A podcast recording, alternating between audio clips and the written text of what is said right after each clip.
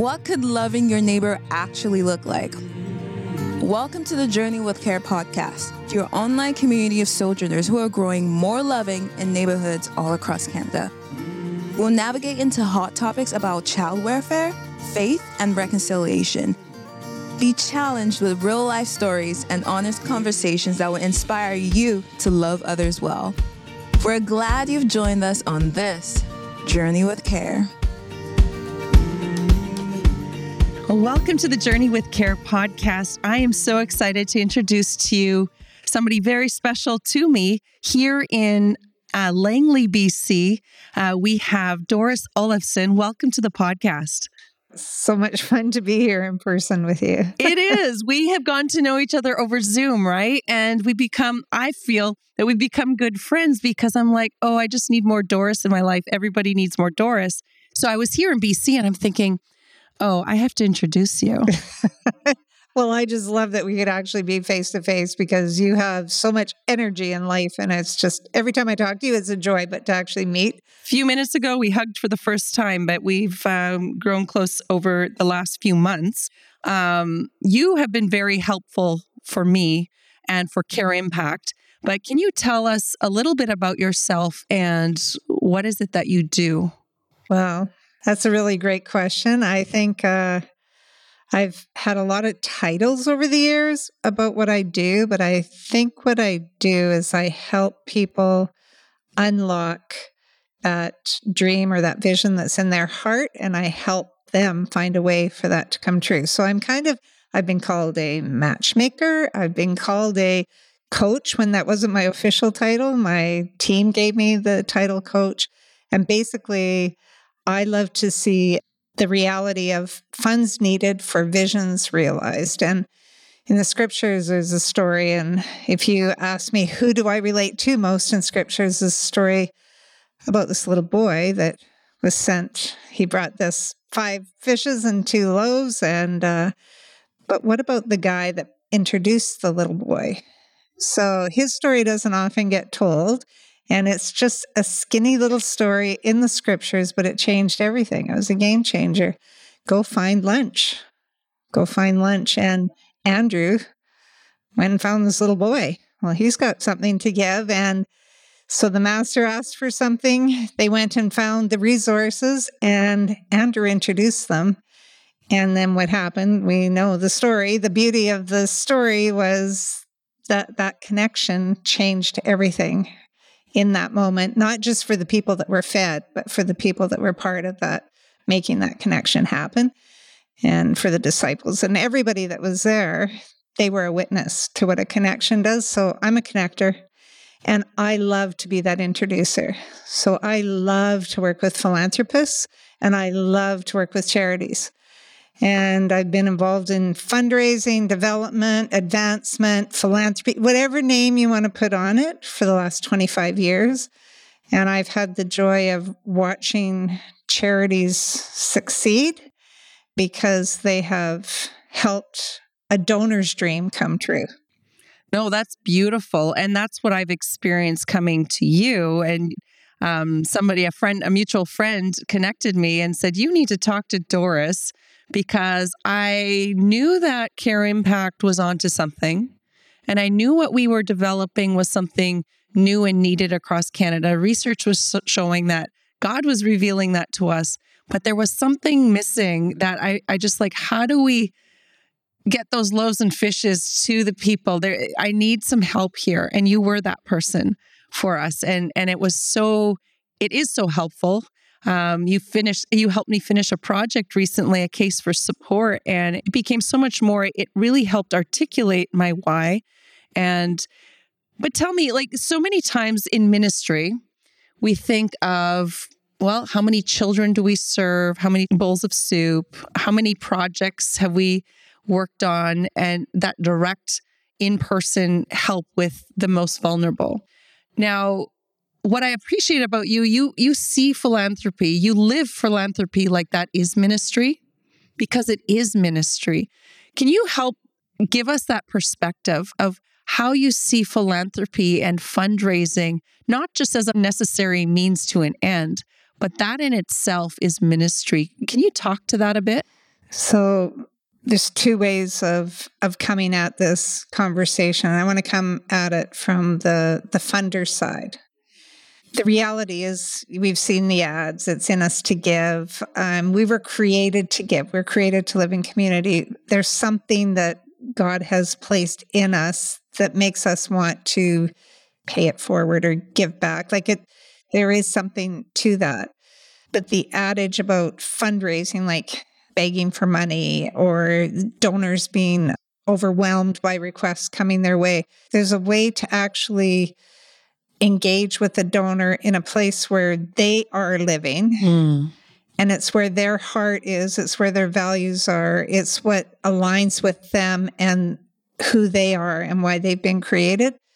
That the giving part, whether it's giving $100, $1,000, 10,000, 100,000 or a million dollars, it goes to who they are as a person and what's important to them. For me, it's always been important to know the person on that side of the table, to really get to know the donor's heart. Right. Then it's more than just underwriting and, and writing out a check so somebody else can go do work. They're really, that becomes partnership. That's right. When you know, and I've been accused of this, I've worked for a number of charities, a couple of charities that, you know, if you know me, you'll know where I've worked over the years. But, uh, and I've been known to tell donors this isn't the right charity for you to be involved in. And that's just speaks to the ethical approach that you have to have when you're talking to somebody about why they would want to give their money to something. It's meaningful but it might not be right for them. It might not align with who they are what's important to them and where they want to make a difference. So it's understanding the donor understanding the charity mm-hmm. and knowing what the charity is doing that they have credibility that they have integrity that they are about transformation and they aren't transactional. That's where you get into the the numbers game. Right. So impact is super important. Outcomes are super important. But at the end of the day, transformation on both sides of the table is super important. And I think I've used the word super a lot here, but I mean, it's really important that it's not transactional, that it's transformational and that it's ongoing. It's sort of that that loop of engaging with donors that can engage with charities, and then the charities are engaging with the donors. And it's like the humanity coming together and building a bridge and people working together to solve a common problem or make an initiative happen or underwrite a vision or a project that is impossible without both parties being involved. So, right.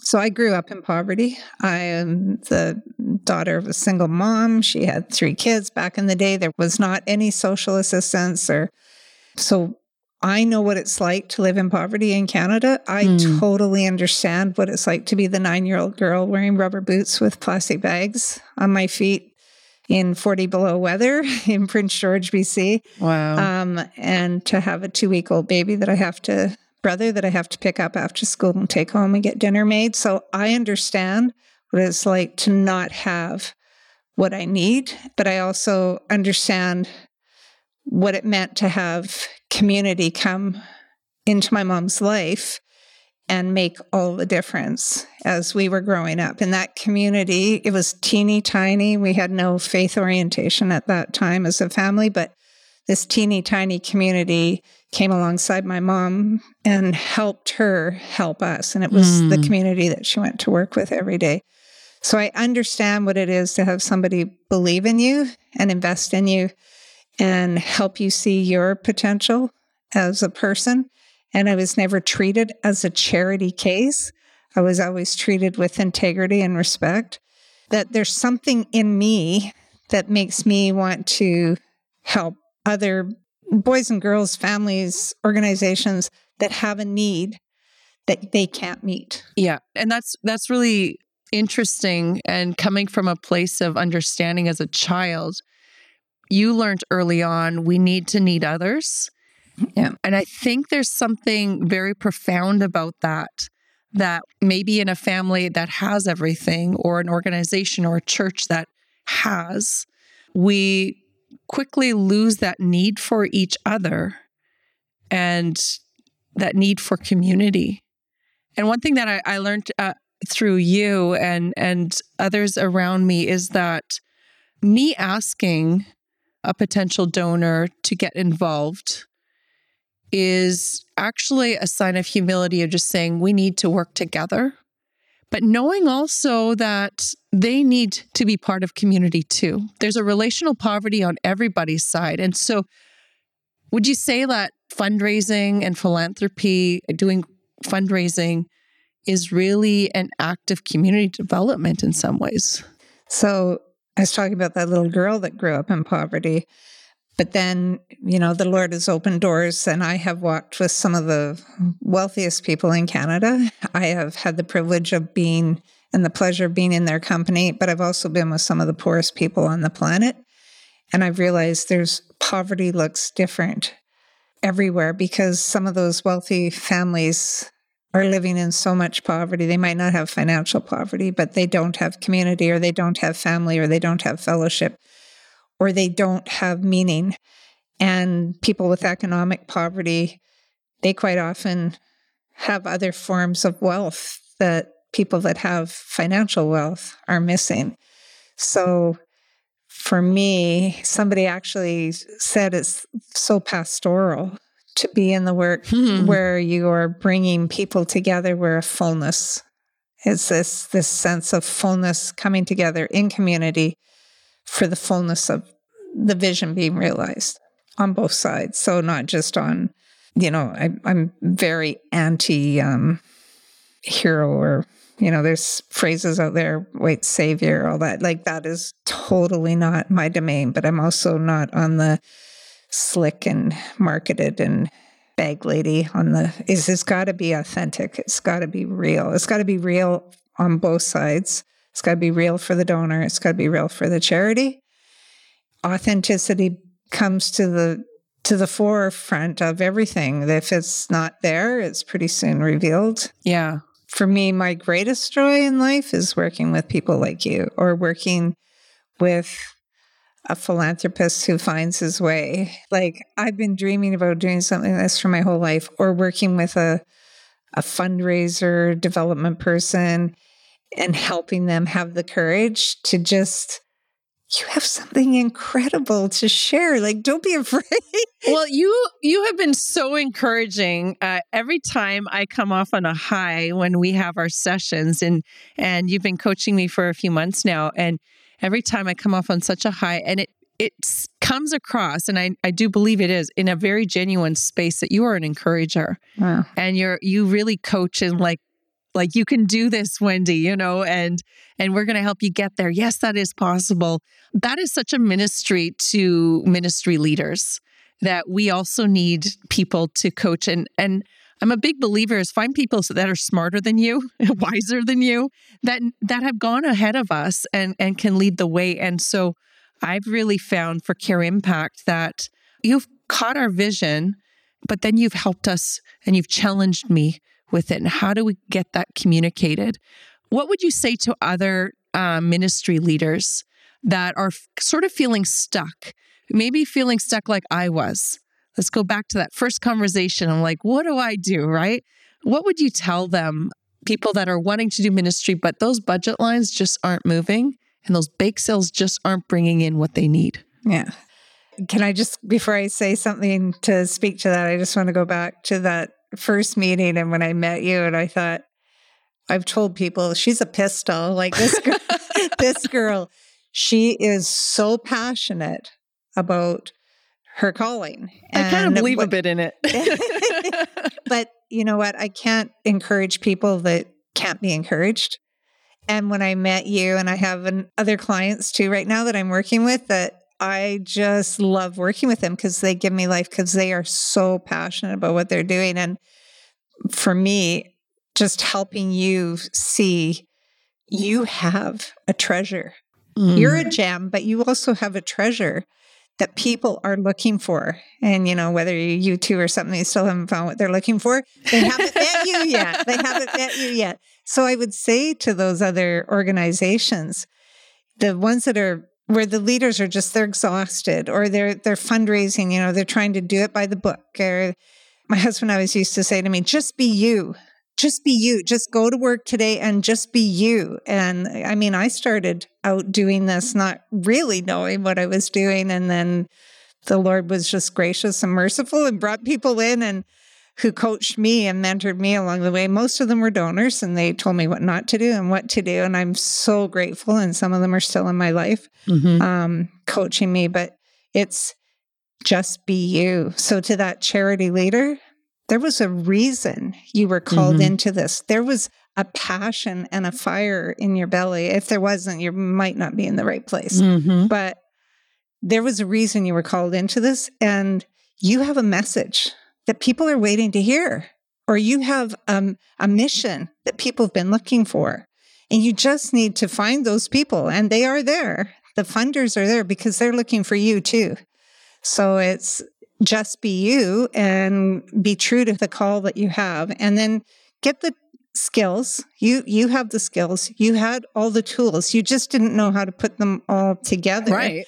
And it was beautiful watching you wrestle through oh it was painful. But uh, from our side um, my associate kim and i we talked about you after too. It was just so fun watching you wrestle through some of the hard questions we would ask and you always knew the answers you just hadn't eh, you always knew the answers you just didn't know how to put them or where to put them. So i would say to other charity leaders you probably know.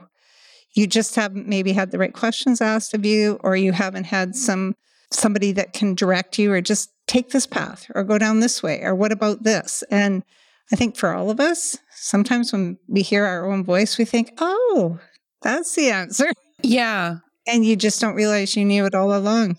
Well just being you, uh, just as a simple example, I walk into Walmart and I see a greeter. There's two kinds of greeters. One that is just so happy to see me, and I want to just give them a hug because they're just uh, happy. They're in the place to be. And then there's others. I'm like, dude, just be well on your way. Like, just cut these losses. Go find a job that you're passionate about. But I think we, that's an, a very simple, facetious kind of example, but or McDonald's or any business owner. But in nonprofit or in Christian ministry, we have to find our sweet spot and be honest with that. I know for myself, there's a lot of things I'm not good at. But if I just put myself in the perspective, well, this is what a nonprofit should do, and I'm going to just suck it up and just be something inauthentic, I think I would be fairly miserable. And so I really like that message. The other thing is, it's pretty handy to be just you.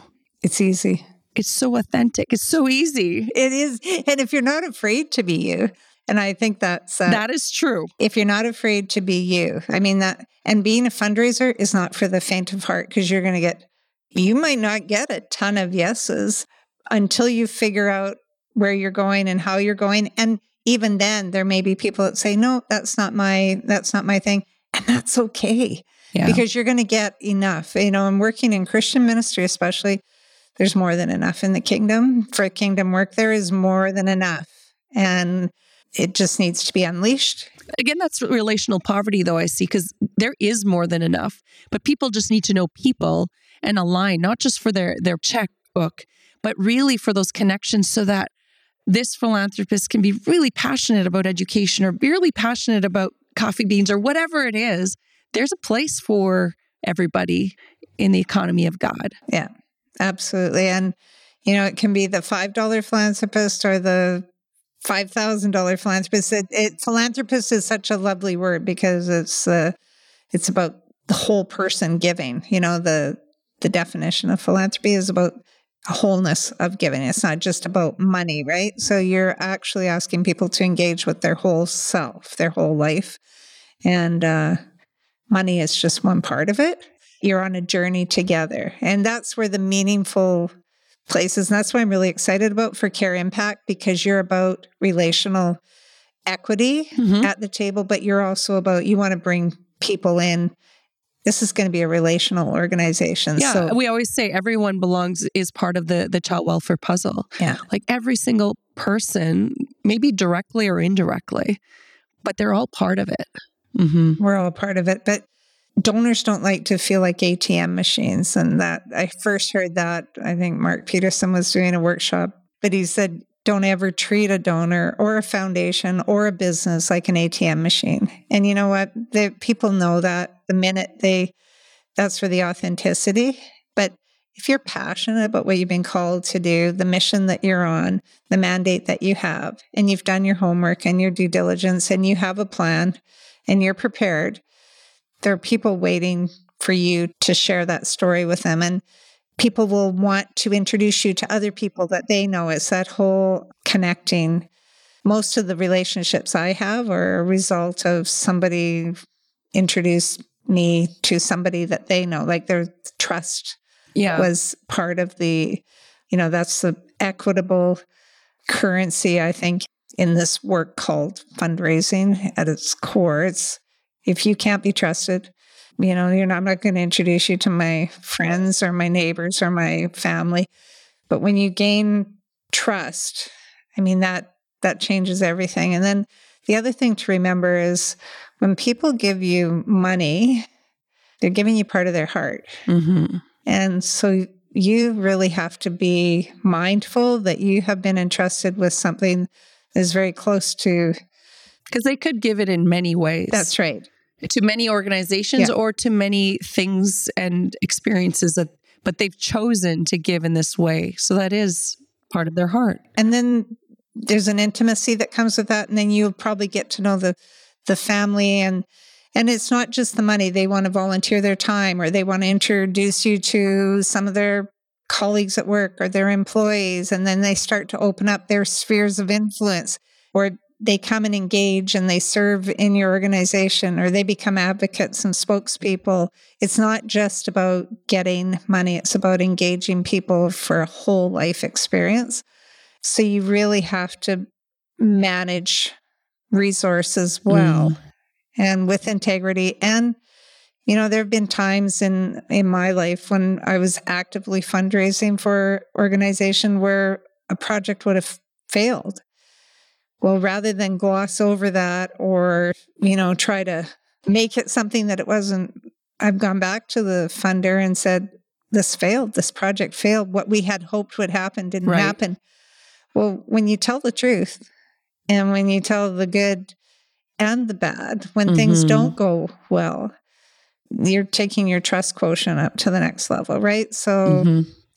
relationship, transformation, trust, integrity, like there's just you've got it all, Wendy. Like I think I have I have a big dream for you and I love dreaming dreams for other people. i'm a Uh, dreamer too so this is dangerous here I, I've traveled around the world with a lot of people, and I, I always would ask them in Latin America, I'd say, Kelly, eso sueño, what is your dream? But I would ask the person we were meeting with in Latin America, but I'd also ask the person that we had taken. And sure very often the dreams were compatible.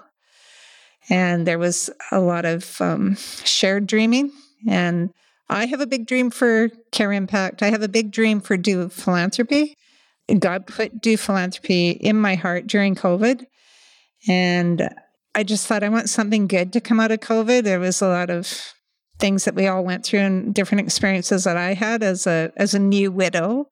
yeah And I thought, how will I spend the next season of my life? yeah because you could have done anything and made this a segue let's let's i'm going to go to the caribbean or i'm going to just I don't have to work, but You don't have to work, but you chose to do philanthropy and serve people like myself.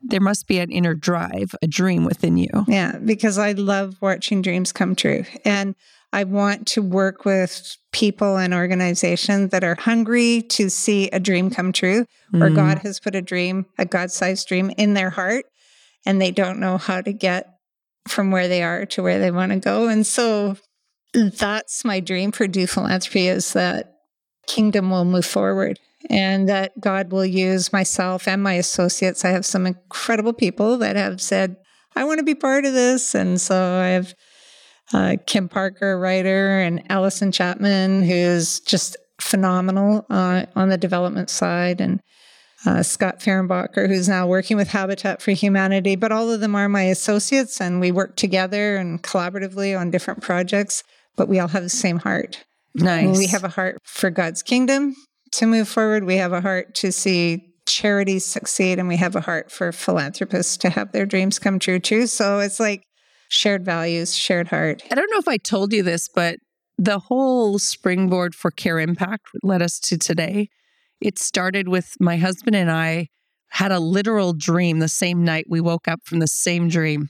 It wrecked us in a good way. we were like, what do we do with this? We didn't know the full picture. And thank goodness we didn't because we would have been scared by it. We, we would have disqualified ourselves so quickly. But it started with a dream and we just put one foot in front of the other. And uh, this is where we, we ended up. It's uh, and I can only imagine what God's going to do is you connect agencies and frontline workers with churches across our nation. God is waiting and wanting those two to work together more significantly. Um, before I came here today, uh, I live in a strata with 28 units, and uh, we've been talking about doing something in the community. And in my church, we're encouraged to have an outward, it's called, and so to be constantly thinking outward. So our strata has we're committed to our local food bank. And so I I dropped off today. And so every month there's a drop off at the local food bank. But I we're only 28 units. And I when I unloaded my um, vehicle before I got here, I was like, oh my goodness. Like all I could think was this little community has once again is full of diapers and all these things that are so desperately needed. But they were just waiting to be asked to do something in the community now they're excited about what can we do for December. Like every month, it's like, what can we do for this month? And I'm thinking, we should have been doing this for years. We'll have to get Langley onto Care Portal because well, that's what we're finding though. Like we we have the Care Portal that connects the needs in the community that are identified by social services and front lines with community. There's never a lack of resources. Oh. It blows me away the kinds of requests and their individual requests, as unique as the child and the family situation, they come through and we're thinking, will this ever get met? But sure enough, there's somebody that's a plumber, there's somebody that loves to, to bake, there's somebody that has this size of clothing or this car seat. There's always enough stuff. And what is beautiful is that there is an energy about that when we're connecting people within the community there's always resources. Yeah. There's just a lack of connection. Yeah. That's a great example that you you just gave. So if we go back to that little 9-year-old girl in Prince George and I used to sing this song in my bathroom with a brush. Why can't we be like storybook children is the the song, but I used to sing that and I used to dream dreams about one day one day I will live in a nice house and one day I will, because I started dreaming when I was really little. And, but I didn't know I was dreaming. Right. And then when I met my husband and we got married, the song that we danced to, our first dance was um, Dream. All you have to do is dream, dream, dream.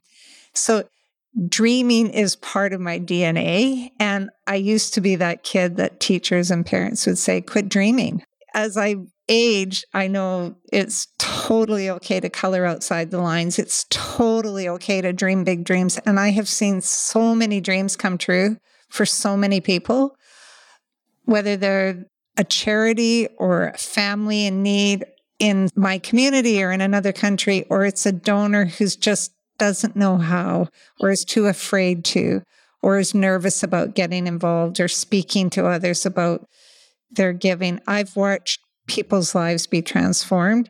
I don't want to spend the rest of my life helping dreams come true. As long as God gives me breath, I want to be that person that said, Wendy, I know that Care Impact is going to change Canada. Amen. Amen.